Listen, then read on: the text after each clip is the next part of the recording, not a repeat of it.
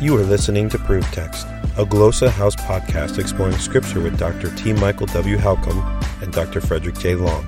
Welcome and enjoy. Hello and welcome to ProveText. I'm Michael Halcomb and I'm here with Fred Long. Fred, how's it? Hey, doing well, Michael. How are you doing?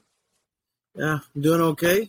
Um, nice, uh, cool day here in Hawaii and uh, good weather. We've had a lot of rain lately, so Yeah, yeah, it's a good, good day here. good. Sun's nice. Yeah, we've it's been a little bit cloudy, but today it's uh, nice and sunny, but cold. So I woke up and it was 20 outside. It's a little cold still, here. But in about a week it'll warm up to the 50s. So uh, Mm. maybe some fishing weather. Yeah, the white Mm. bass will start to run, and that'll be fun. And sauger can be caught now, and walleye perhaps, but uh, it's a little cold to get out there. Yeah, I bet.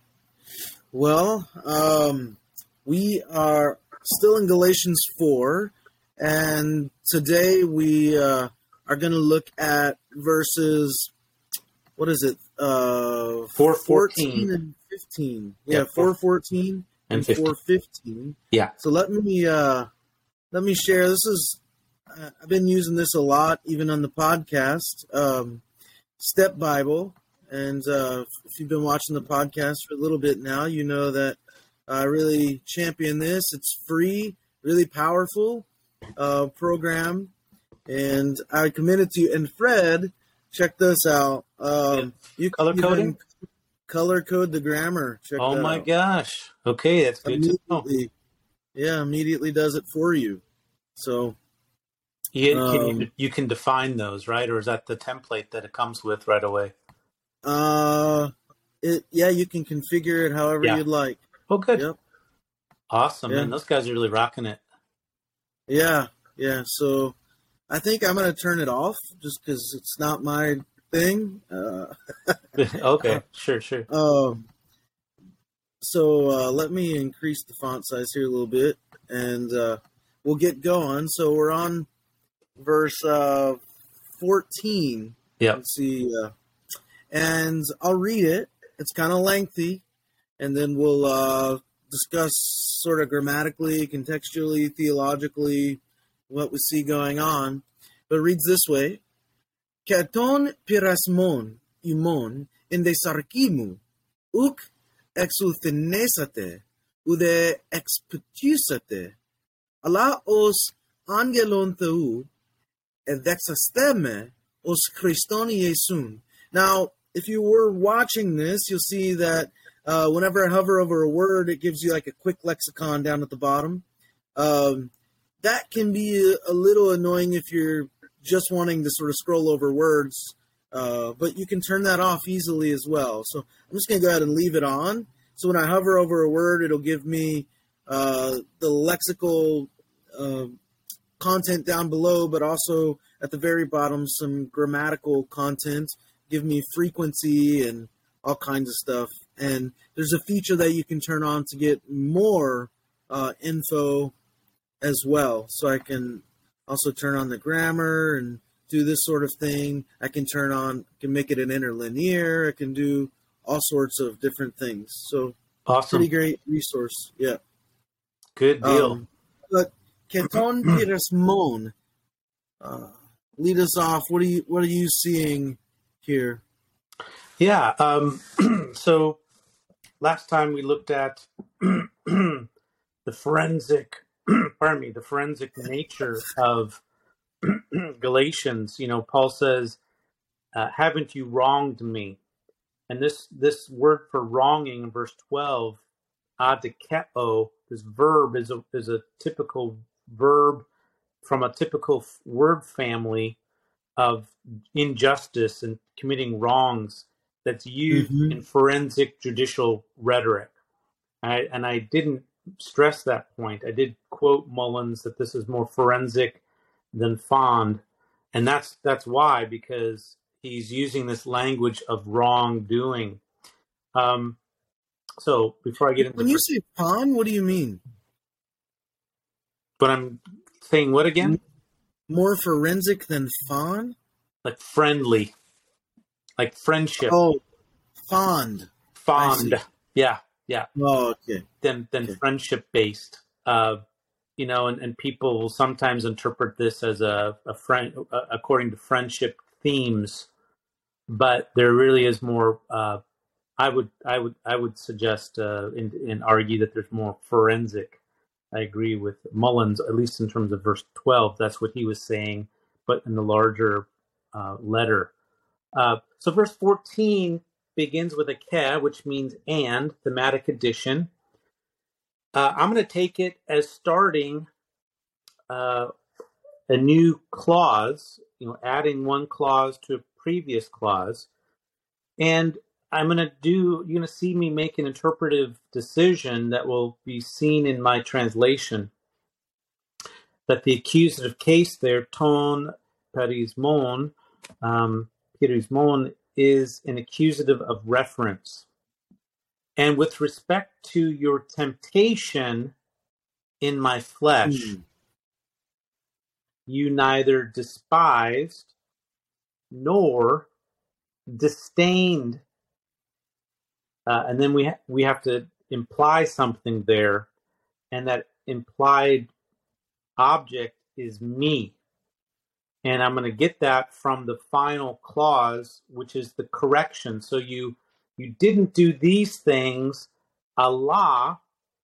There's the correction, al os. But as an angel of God, you accepted me as Christ Jesus. So the me is the uh, implied object of despised and rejected. So what I what I uh, altogether then.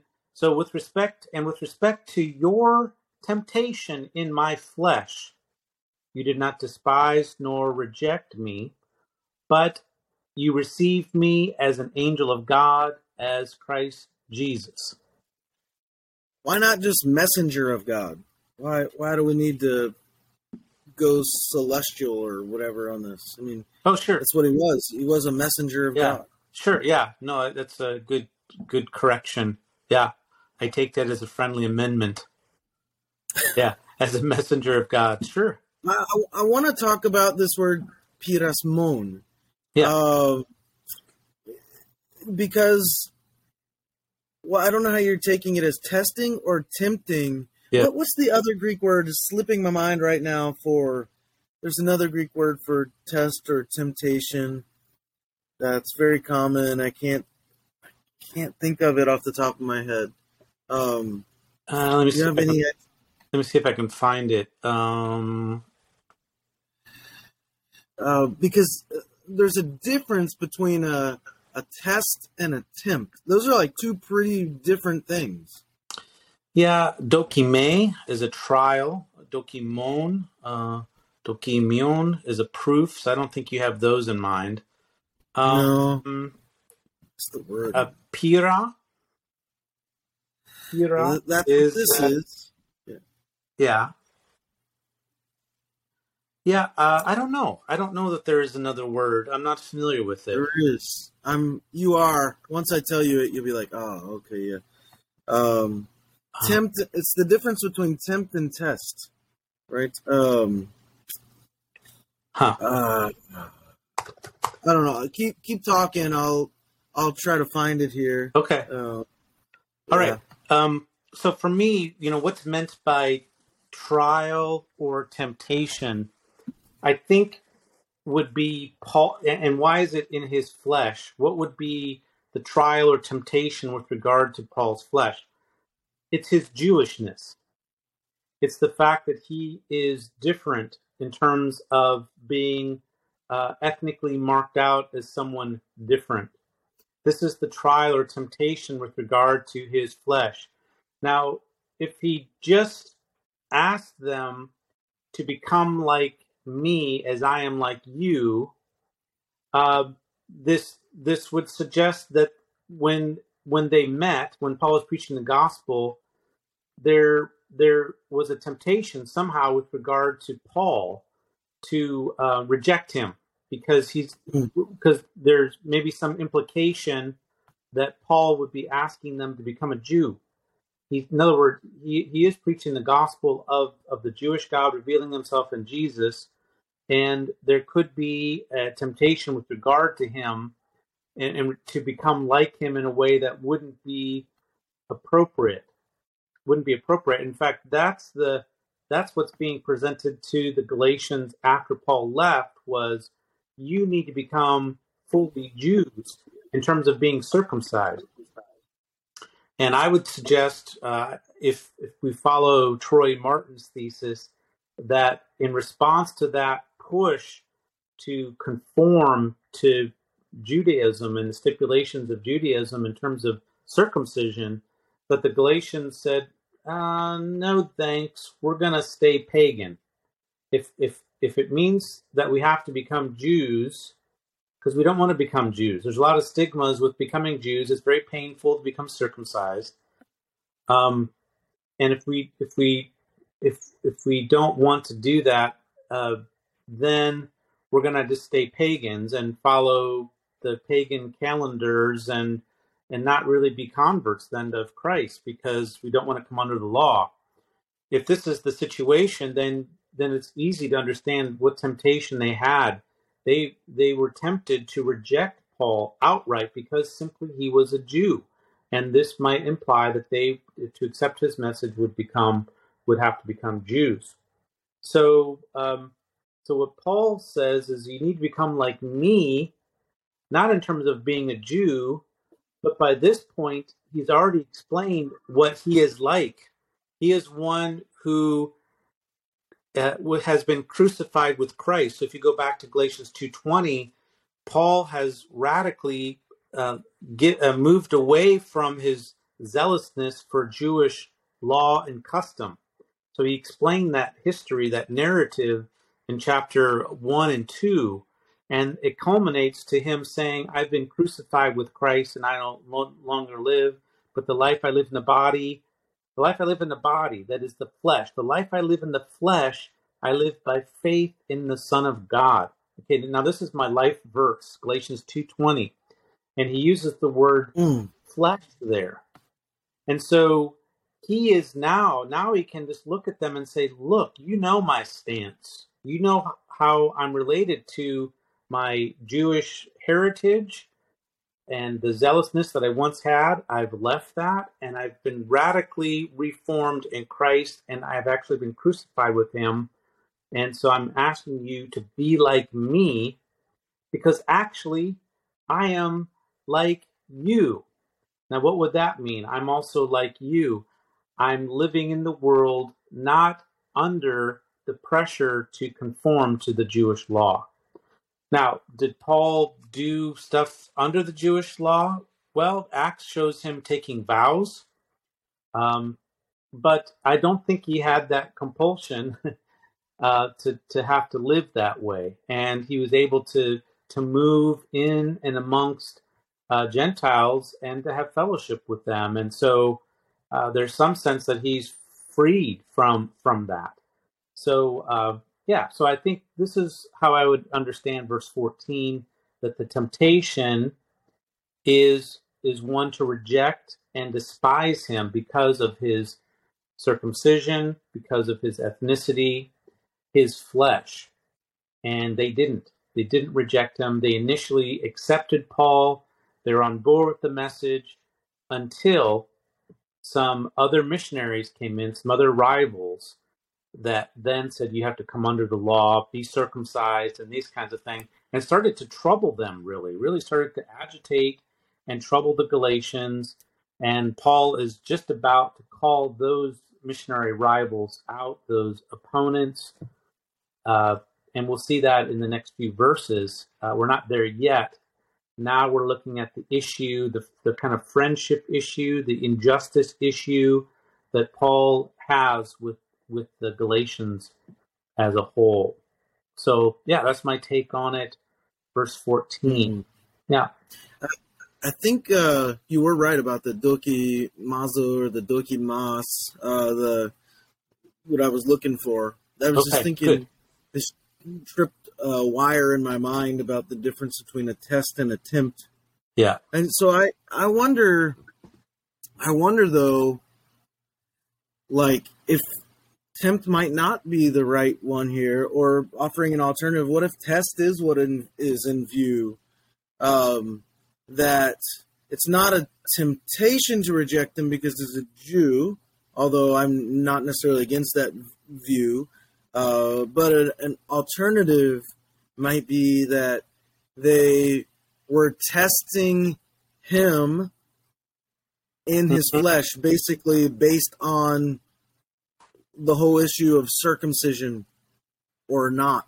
Right? Um, and so maybe they're, they're testing him, in other words, on that issue of circumcision. Like they initially they weren't, they they didn't, but now it has come to the fore that they are testing him on that fleshly issue.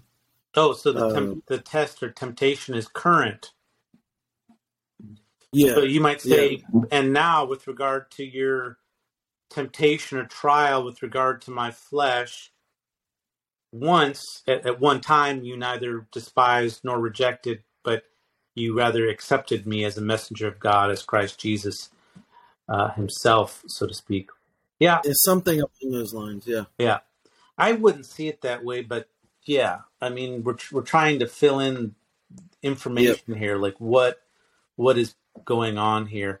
Yeah, I mean, um, Pierasmos uh, certainly has within within its semantic range test or trial. I mean, that's his first. That's the first definition listed under BDAG is test or trial. Um, and then the second definition is to attempt to make someone do something wrong. Yeah. So this is an ordeal. There's some kind of temptation or trial or testing that came up with regard to his flesh that they did not uh, succumb to, I would say, in the initial yeah. So of the Gospels. so I might render it something like this, and with regard to your trial about my flesh, you didn't despise or reject me, but as a messenger of God, you welcomed me as Christ the anointed, or as, as the anointed Jesus, or as Christ Jesus, Yeah. uh, Yeah. something like that. Yeah. Well, let's go to the next verse. Well, Yeah, well, just a, just a quick point though is that this ke in verse fourteen connects it back to verse thirteen, right? So those are closely connected, and the what's envisioned here is is that former proclamation of the gospel to them. Yeah, so that's what this is being added to. Yeah, that he preached the gospel to you formerly uh, because of the weakness of the flesh, that is the moral frailty and weakness of the flesh. Okay, how about verse 15? Yeah, yeah, yeah. Well, it's interesting to to try to put four, uh, 13 and 14 together. Well, yeah, 15. So, puun o makarismos imon, marchi rogar imin oti i dionatondus etso ruxandes edocatemu. All right. Uh, yeah, so this is asyndeton. Verse 15, there's no connector uh, connecting 15 to 14, no conjunction. Uh, instead, we're getting a question. And that's why I would suggest that there's a series of questions that are being asked What about un? here. What about? Oh, I'm sorry. Yeah, the un. Yeah, sorry. But there is there is a question. Yeah, poo. So where therefore, where then is your blessedness? Yeah, it's on the other side. it's post positive, so my sentence wraps. So yeah, I didn't see that. Un is marking uh, new development, uh, as well as uh, I think it's inference. There's some kind of uh, inference being uh, furthered. So uh, the inference has to do with the fact that you know at one point they accepted him as a messenger as as Christ. Yet now, but there's a, a further inference and and the new development, the distinctive development that he's going to ask it in terms of a question: Where is your favor? Where is your blessedness or your blessing? And presumably, the blessing would be with regard to Paul. So where is there? Therefore, where is your uh, blessing with regard to Paul? Four. Mm. Four. Uh, so there's a presumption that that uh, it's hard to be found. Where is it? It's gone. So your blessing is gone. Where is it? And now he's gonna now he's gonna support that with a gar statement, the conjunction gar. For I testify to you that. So this is a um, this is forensic. when you're offering testimony with regard to a state of mind or some action or event, you're in a forensic mode. This is how forensic discourse uh, uh, works: is that you have a charge and an accusation, and then you bring forth testimony uh, to support this or that claim. And defendants or uh, uh, um, prosecutors they use defendants or testimony and so here Paul is offering his own perspective as a piece of testimony. And he's using, again, this is a technical term that is very much at home in controversies and court cases. I testify to you that if you were able, that if able, that if, if possible, plucking out your eyes you gave them to me. If possible, by plucking out your eyes, having plucked out your eyes, you gave them to me. Now, I want to translate that a bit differently. I want to translate it as if there was an on there. Mm. An on. Uh, particularly with the E in the uh, where would it go? Uh, which clause?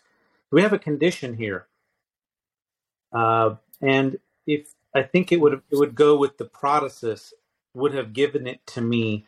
I'm wanting to take it, translate that with an on, which would make this a past contrary to fact condition. In other words, you didn't do this, but you could have but I'm I'm I'm I'm I'm throwing that out there as an argument. Or but would have. Yeah, that you would have done this, but I I know that you didn't. Um, he doesn't mark it for past contrary to fact, and I think the reason being is because he he by doing so he would be creating more um, epistemic distance, like more remoteness to the idea. It's also purely hypothetical, though. I mean, it's not impossible. That's true. That's true. But by not using the on, so the on would make it uh, hypothet- even more hypothetical. In fact, the on would say it didn't happen. And I, I know it didn't happen. Um, but by not using it, he's leaving the indicative mood, which is used here, to have its full force of vividness. The on would make it remote and and uh, would indicate this didn't happen at all. And we know they know from the circumstance that didn't happen at all. But by not using the on, he's just leaving the indicative to sit there and I think what this does is it ramps up the concreteness of this as a real heartfelt possibility that this they really wanted to do this. Um, and so this would be a kind of a friendship motif, this the fact that they would even help Paul with regard to some need that he might have. So, and this is because of this verse, people think that the weakness of the flesh is a sight ailment, that Paul has some ailment of his eyes, and that when he preached the gospel to them, he needed, he needed a lot of help and you know whatever that he was need to be led around or whatever and and maybe uh, people, you know, in the ancient world, if someone had some kind of physical ailment, this could be seen as a, a curse of God, right? That the fact that you're that you're deformed or have an ailment could be a sign that you're under the disapproval of the gods or or God. So that's one that's the traditional way that this verse has been read. And I've been proposing a different way of reading it. I think this idea of plucking out the eyes is just uh it just shows the extent to which they were friends of his. It's it's an extreme kind of action that they could have taken just hypothetically. So if it's even possible, which we know it's not, see, that's what the on would have communicated, but we know it's not. But Paul doesn't have the on there. And I think it's to make this even more poignant of a of a point to say that you you gave it to me. You you would have ripped it out and given it to me. Yeah. Hmm. Yeah. So yeah. yeah. I do tend to think that Paul had some eyesight trouble. I don't think that was a thorn in the flesh. I think that's a completely different thing. I, I, I'm a little. This verse would make me lean toward thinking maybe he did, but then you have all the like, I write in such large letters and uh, that kind of thing. Um, there seems to be maybe some hints. I wonder if if understanding the the I comment here doesn't necessarily have to be what's driving the force of the weakness of the flesh comment. Um, but right. that they can both exist, right? That, that when he's talking about the weakness of the flesh, he's talking about uh, sort of the inability of the flesh to fulfill the law. Yeah. Right in all of its perfectness. Um, but then he's also just giving a literal bodily analogy here with his eyes that's a weakness of the flesh. I don't know. So I think the two can be held in tension or held together uh, even without tension. But yeah. Yeah. Well, I um yeah, I want to resist that um but uh it could be just a, a simple friendship topic. Um, and this is where you know I'm sure the scholars had looked have looked for this. I haven't done it, uh, but uh, I I would I would suspect that go, pulling things out and giving it to your friends is a friendship topos uh, that Paul is okay is Paul is drawing upon. Yeah, I wouldn't doubt maybe that's an idiom, but here's another thing to consider, and I'm just noticing this as we're talking. So he says, You welcomed me as a messenger of God, as Christ Jesus. So maybe that doesn't mean you welcomed me as if I was Jesus, but you welcomed me as you would have welcomed Jesus. And huh. I think this is curious here, this exepetusate, this whole spitting and Jesus how he spit on people's eyes and healed them. So this may be uh, the patuo, right?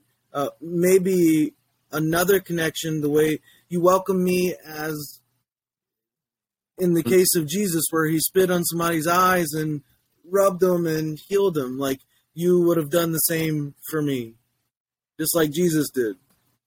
Mm. Uh, f- for need of healing or something like that. Yeah, yeah. yeah. Interesting. Um, yeah, I, I don't know. I don't know if that's the case because this verb tuo is a onomatopoeia. Is it onomatopoeia? Right. Yeah. It yeah. sounds like what it is, and as it is today, it was that way too. That you spit on people as a sign of of disrespect and and uh, yes. rejection. But uh, yeah, but yeah, that's interesting. Um, you know, possible word evocation of spitting in regard to healing. Um, yeah, uh, that's interesting. The large, what is, I was, I've been a little bit distracted here. I'm looking at Adolf uh, uh, book on um, light from the ancient Near East, where he he has these papyri that were written by scribes, these letters that were written by letter uh, letter amanuenses or scribes or secretaries, and then the the the one who's sending it, like the author of it, who's dictating the scribe is writing, they will pick up a pen and write. And I'm pretty sure, almost 100% sure, that the handwriting is larger at the bottom of the letter mm. or on the back page of the letter. So the the fact that Paul says, "Look at with which large, you know, things I'm I'm writing a letter," doesn't mean that he's got bad eyesight. It just it just yeah. that's what it looked like at the end, and that's because the scribes are trained for efficiency to write and then someone else picks it up and just you know does a you know scribbles something out in an undisciplined uh, sort of way. Yeah. So I, that no no i mean you, you do have acts 9 where paul sees the light on the road to damascus and goes blind. And then even in the acts of paul and thecla when his eyes are described they're described as like hollow eyes. Like i assume that means bad sight or poor sight. Mm. so i think uh I think there are some some clues that maybe Paul's sight was affected, but uh, maybe it was only temporarily, maybe it was long term. Certainly, temp- uh, temporarily with the the um, Acts nine event, but um, yep, yep. I'm uh, I'm willing to concede or consider consider that uh, um, that that maybe um, the the oun what the oun would signal is a new development. And so there's a kind of a new a new um, a new uh, idea is being introduced here. And that is the the positive regard with respect to paul's person. Where's your blessedness yeah. for i testified to you. Um, yeah i i could i could go along with that. Um, in other words, it's something distinct from what he's been arguing prior, especially verse 13, the weakness of the flesh. Yeah. Mm. All right. Well, wow. Now, is there anything else? So you have. No, uh, I, am really struck too by Makarismos, mm-hmm. um, and that that throws me back, of course, to the Beatitudes and Jesus and um, so I, it, it's interesting to me that he didn't use like uh, charis or some form of that here, where therefore is your joy. Why why makarismos? And mm-hmm. I know um, you're you're using that to reference back to Paul, but I'm really intrigued by that as we're reading, and I want to I want to dwell on that a little bit more about what exactly is he referring to with their blessedness um, yeah. Why would um, why would he put it in that way? Um, why would yeah. use that term? What kind of how would that how would that blessedness, blessedness have been experienced socially or inter, interpersonally? Like in what regard would that have been? Would that have been felt? Would it been how would it have been experienced? Yeah, yeah, yeah. I think it's a good question. Yeah. All right. So, um, you got a parting shot? Yeah. I, before I do, just this participle in verse 15 is directly abutted to the main verb. It's pre nuclear, directly abutted. Plucking out, you would have given your eyes to me. That's a mm. procedural participle. Remember, the further away the, the, the circumstantial participle from the main verb, it's more likely a transition or a framework participle, providing a framework. But what I begin to notice is that participles that are circumstantial, that are directly abutted to the front of the main verb, are procedural in nature. And you can see how this is, in fact, the case here. This is what you would have to do before you could give it to somebody. So I just uh, throw that out there. uh, as something mm. to think about. Okay, so a parting shot. What you are is God's gift to you. What you become is your gift to God. And that is by Hans Urs von Balthasar.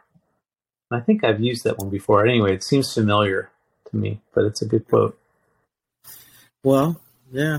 All right. Thanks. Uh, thanks to everyone for watching or listening, supporting the podcast. We hope you'll share it with others. It's it's going really well. It's growing, and uh, we're excited to see that.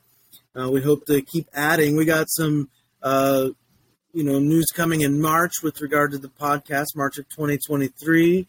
Um, we're looking to uh, to add on, so we'll, we'll give you more details about that later. I don't even know when this episode's going to air, so maybe post March. Who knows? But um, podcast is growing and doing really well. Thanks, Fred, for your involvement, and thanks there again to everybody for watching and listening. Thanks for um, all your work, we, Michael. Yeah, yeah, really. yeah. Thanks, Fred. Been a lot of work into yeah. Shout out to my daughter too, who's been late as of late helping uh, put some of these together and edit some of them. So she's doing a good job um, with the videos. So all right. Well, uh, until next time, aloha. See ya. Interested in growing your ancient language skills but not sure where to start? Glossa House can help. From illustrated readers and short stories to lexicons and grammars, Glossa House offers a variety of resources for beginning, intermediate, and experienced ancient language learners. Head to glossahouse.com today. Glossa House language resources for the global community.